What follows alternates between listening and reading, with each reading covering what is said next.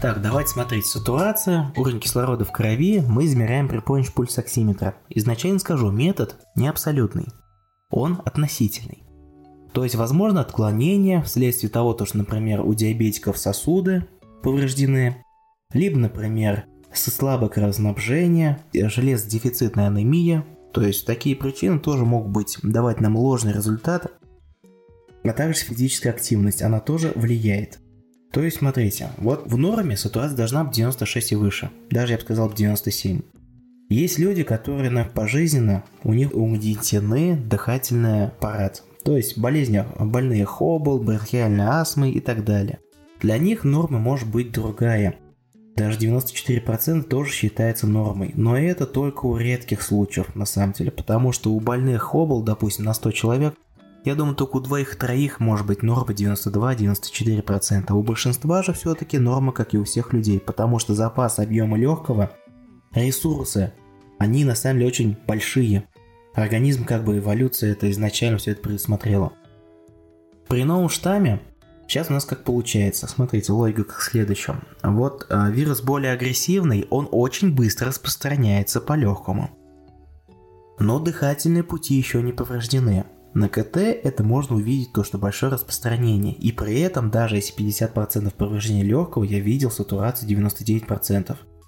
То есть это как бы вирус слишком быстро распространился, но он еще не проник и не нарушил наш дыхательный процесс, соответственно, своей площади повреждения, он еще не нарушил наш, скажем так, газообмен, соответственно, своей площади повреждения. Из-за этого в начале пока ситуация может быть хорошей, но со временем она, естественно, опустится.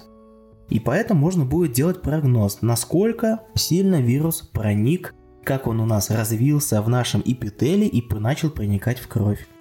Здесь даже есть некая иерархия того, то, что, например, также температура будет повышаться, расти по мере того, как вирус будет проникать через наш эпителий в легком, в кровь, в кровоток, когда будет появляться его токсины. Итак, а теперь поговорим про ложную сатурацию и истинную.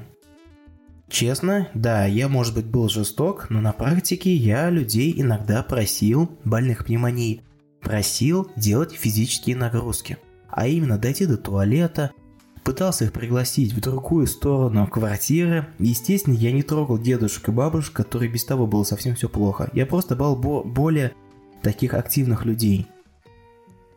Вот представьте, вы лежите на кровати, у вас нет физической нагрузки. Кто у нас потребитель? Мышцы, ну, главный мозг, например, тоже вот.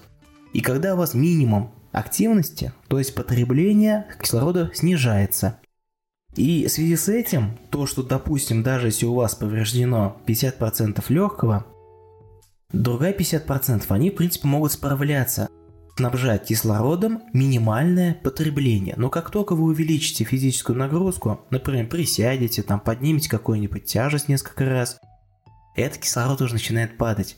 Отсюда вот это я заметил, то что вот э, вижу сначала сатурация 97%, но после физической нагрузки кислород падает до 94%.